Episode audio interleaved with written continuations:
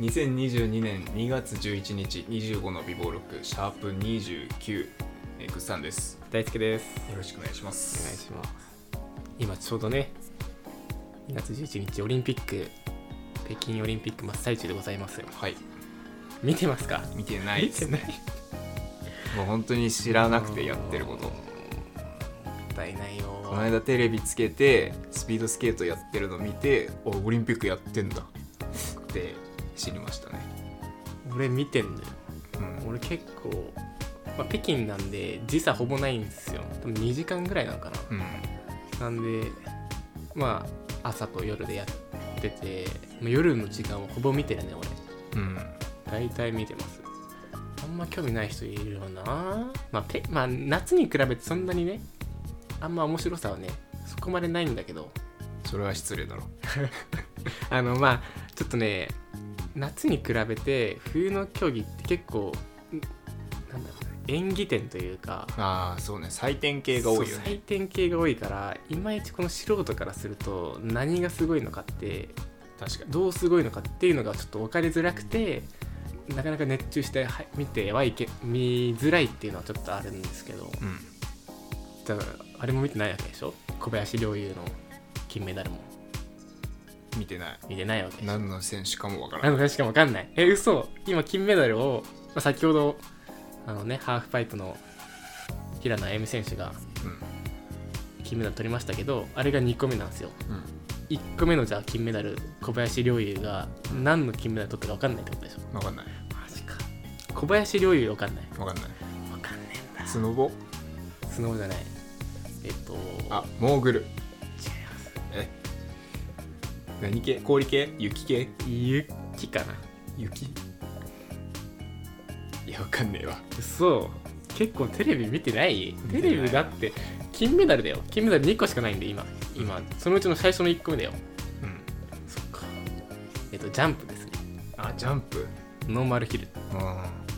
金メダル取ったのはなんか20年ぶりぐらいみたいなあれでしょ船木ぶりわかんない船木じゃん船誰木誰以来かちょっとわかんないんだけど20年ぶりぐらいの個人金メダル船木じゃんそういうなんか名実況みたいなのあったよね長野オリンピックそっか長野だったかなわかんないそれぐらいぶりに取ったんですけどえじゃあ高梨沙羅選手のあそれはあそれは知ってるし失格になったってそやうつでしょそうそうそうそれは見たいやあの俺2回目リアルタイムで見ててうん1回目の方がちょっと風呂入って見てなくて2回目のちょうど高梨選手が飛ぶ前のシーンを見たんだけどうんな何が起こったのか全然知らないなんかテロップに波乱のなんかジャンプみたいな団体みたいなの出て、なんかあったのかなとか思いながら高梨選手のその飛ぶ前の姿見た時にやばいやばい目してんだよもなんかもう泣いうてたそようそうねそう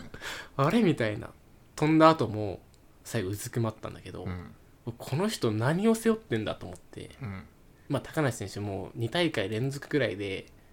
金メダル最有力候補みたいだったのが結果メダル取れずみたいなオリンピック人生だったから、うんなんかこのジャンプにすげえ思いをなんか託してんのかなとか思ってたんだけど、うん結果的に後から見たら1回目のジャンプ失格だったっていうのを見ていやスポーツ選手ってやべえなってすごいよねなんかあれでしょユニフォームがなんかちょっとゆとりがあったみたいなそうそうな2センチほど大きかったみたいなので失格になったらしくて、本人もめちゃめちゃもう落ち込んでるしうんなこの間インスタも更新してたんだけど真っ黒の投稿になんか本当にすいませんでしたみたいなうん投稿してるわけよ、あちょっと見たわなんかまあ高梨選手ねいろいろ言われこれまで結構いろいろいろ言われてたりするじゃんうんなんか整形がなんだとかメイクがなんだみたいなうんこと言われてたりとかね変な批判もあったりとした中でね今回の出来事もあってまあ余計本人は落ち込んでるんだろうけどあれはなんでああなったんかねほんと審判が厳しいみたいな話はすごいあったああなんかあれでしょショートトラックかなんかでも韓国の選手が失格になったみたいな、うんそうなうん、なんかそのショートトラックってわかるのわかるよあの何周もするやつねそうそうそうそう氷の上をなんかそれでちょっと無理な追い抜きがあったみたいなあ他の選手からしてみればいや普通の追い抜きでしょみたいあなああなるほどねなんか疑惑のあれがいろいろあるやつね韓国のなんかその団体はかなり抗議してるらしいあで結局そのショートトラックは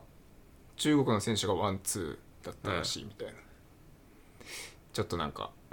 おやおやとは思いますけそうどだねねそういう疑惑のあれがあるんですねしかもまあ高梨選手のやつもねなんかねツイッターで面白いツイートがあってね批判でメイクしてる暇あるなら練習して高く飛べみたいな ツイートがあるのに対してなんか「いやお前メイクしてないお前は2メートルもジャンプできねえ だろ」とか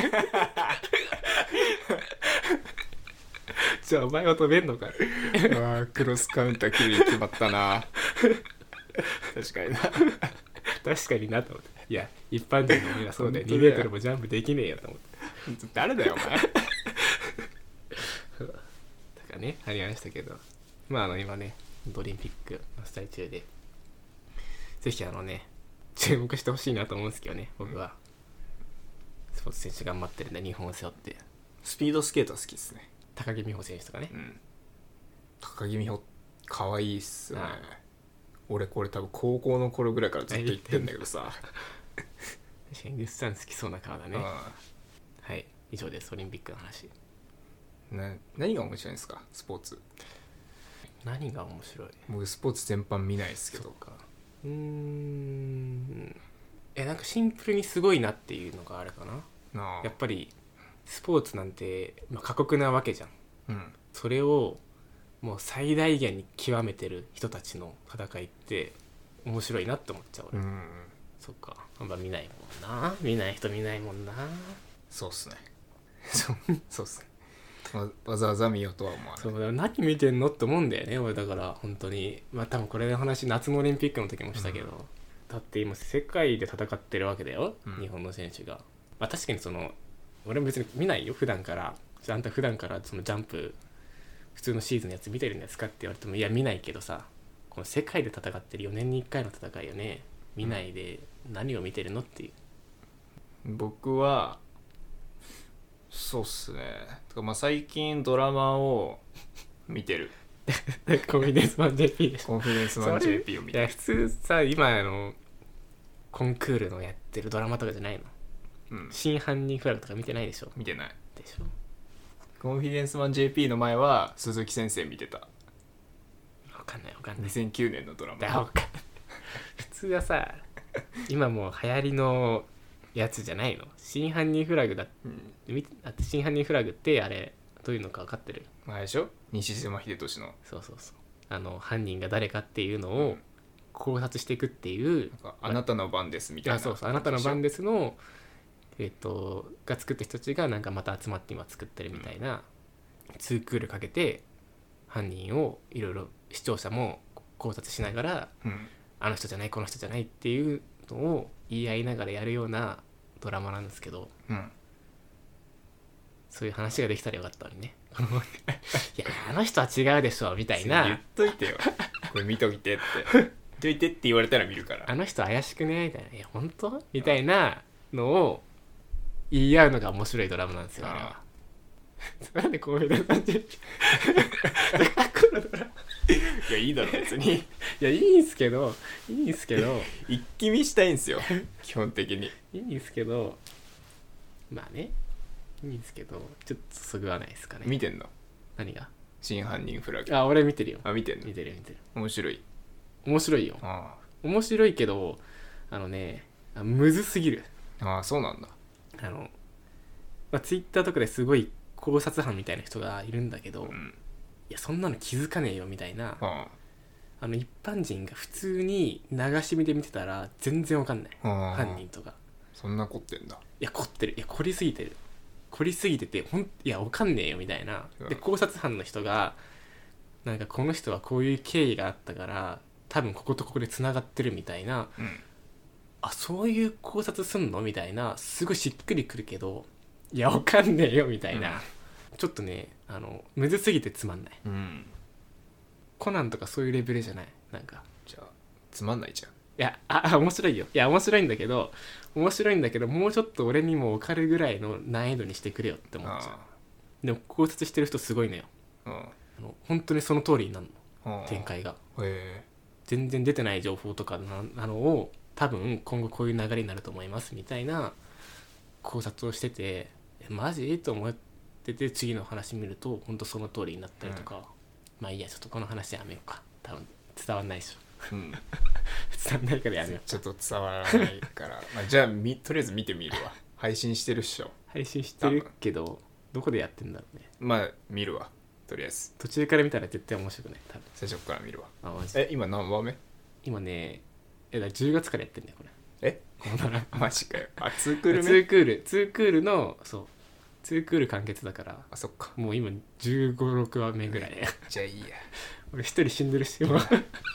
一人登場まだ一人しか死んでないの逆にあとあのね誘拐すんのよあ誘拐なんか家族が誘拐される話で、うんその誘拐犯は誰かみたいなあその犯人を追ってく話、殺人系とかじゃないのよ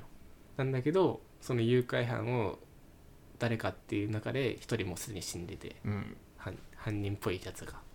これからどんどん面白くなるんですけど、はいまあまあまとりあえず「コンフィデンスマン JP」見終わったら見ますあはい で僕あのね考察系の記事とかうん動画とかについて思うことがあって、うん作品プラス考察で完成するタイプうんのやつあるじゃないですか、うんそれなんか俺どうかと思うんだよねそれ面白いのって思っちゃうのよああ嘘俺それ面白いと思考う察ありきで面白いじゃんうんそれ考察する人がいなかったらさ俺自身では分からないだからそれってじゃあ俺の中で面白くないじゃんっていうああことに至っちゃうと思うんだけどまあ見方の問題じゃないそれでちゃんとその俺の中に考察できるような余地をねそうああなんか下地ができてれば多分見面白いんだろうけど、うんその作品自体が下地がないやつが見ても面白くないじゃんって思うのよあでそれを考察見てあ面白いなって感じるのはそれはなんかずるくないって思 うのいやそれいやそれずるくないよずるそくないれ制作側はそれ込みでやってるでしうんょ、まあ、ずるくないっていうのはおかしいんだけど制作側はむしろここで完結させるんじゃなくてある程度視聴者に介入させるこう余地といううか、んを作らせてまでが作品だってことでしょそこで別に作ったよ勝手に考察してねとかではないと思うんだよ、だからそのなんていうのかな考察できるやつはいいのようんで考察できないやつが見てその人の考察を見て面白がるっていうのはそれは自分に合った作品じゃないああじゃんってあだ俺俺はそのタイプだからそう自分で考察できないかあら、うん人の考察見ておお面白いなって思うんだけどその数分後考えていや俺自身は面白くないじゃんっていう風になっちゃって途中でみんなやめたりするのああでも俺まあ俺いや俺おかんねえと思ってでもと他の人の考察見てあなるほどねそういう考えあるんだで面白いなって俺は思っちゃあう思うけどねその考えに俺は至らなかったなっていうのはあるけど考察が自分自身に及んじゃって面白くなくなっちゃうの いねえかなこのこういう人あれなんだよね多分ね考察できなかった自分が悔しく て面白くないってうんうんしたいんだよ多分受け身の人は多分そうかもしれないね、受け身になってる人はもしかしたらそういうのはあんま好きじゃないって思うかもしれない、いやそっち側から仕掛けてきてくれよみたいなうんある程度やっぱ自分側からアクションを取らないと面白くないんだろうねそういうのは、うんまあっていう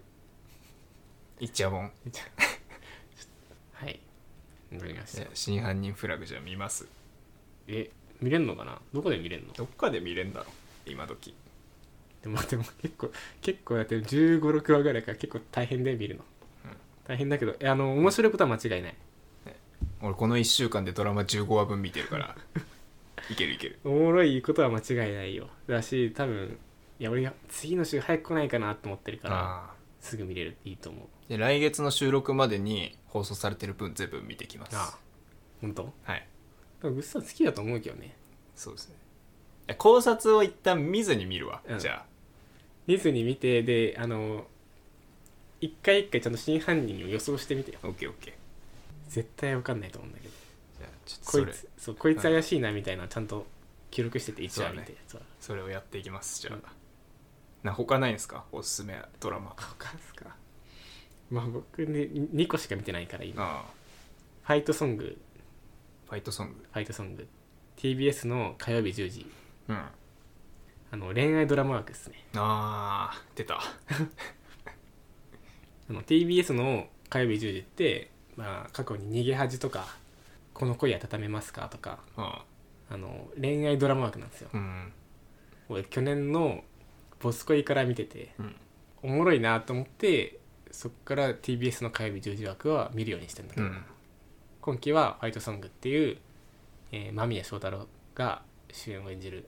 ドラマなんですけどうんそれは面白い面白い面白くはないかもしれないああそうっすか ちょっと微妙だなって思っちゃったちょっと微妙だなと思うけどなんか勉強のつもりで見てるああじゃあまあとりあえず真犯人フラグだけ見ますそうじゃないぐらい で僕はあの鈴木先生はおすすめしたいっすね2009年のやつ2009年のやつ2009年のやつそれ主演とか誰だ誰誰が出てる、えー、っとねいやわかんねえわあああれ結構無土名屋な太鳳が出てるあ土屋太鳳は結構ちっちゃい、ああ初期の初期じゃない多分高校生ぐらいの時そかんなな土屋太鳳なんてうん、まだ有名じゃないと思う出てますわかりましたこれ面白いですよわかりました学園ものなんですけど学園ものか青春系あんま好きじゃない青春じゃないあな青春じゃないなんかその先生が主人公なんだけどあ先生がその、まあ、生徒たちに対してどういう教育をしていくのかっていうところでまあいろいろ考えながらやっていくんだけど否認の話が結構出てくるんだけうど、ん14 14歳の母的なうんまあ、なんか生徒同士でやっちゃったみたいなお会があってその否認指導をちゃんとしようぜみたいなううん学校側の方針なんだけどその鈴木先生は否認指導をしたくないのよはいはい自分が否認しない派だから、はいでそこでどう折り合いをつけて生徒に話していくのかみたいなるほどなねところ、あまあ、一個印象的なセリフが、まあ、なんか否認をするということを許されているっていうセリフがあるんだけどあうん否認自体を学校で授業としてするっていうことはそのまあ中学生同士のそのセックスを認めてるってことになっちゃううんわけでしょうんそれはそれでどうなんだって鈴木先生は葛藤するのねうんで最終的にはお前たちは否認をすることを許されているっていううんところに落ち着くの否認してもしなくてもいいしそれはお前たちの選択肢なんだけど否認をしないっていうことはそれに伴う責任があるっていうこと、うんでも否認をするっていうことは責任を伴わずそのただ快楽のコンテンツとしてうんセックスをしているっていうことにうんなるんだぞっていう、お前たちはその選択をする権利があるみたいなうんあとはお前らが考えろみたいなっあていう風なことを言うんだけど、まあ、そういう話あはでいす、はいはいああだからそれ聞いたら面白そうちょだっなと今なんか普通の学校教育に対してちょっと一石を投じていくような、うんあそれはちょっといいねうん、面白いですこれ 非常に勉強になっうんた俺はこんこれを高校生の時に見たかったリアルタイムで見ておけばよかったってすごい思いましたはいじゃあじゃあお互い宿題ということでいいですかこそうれですねいいですねわか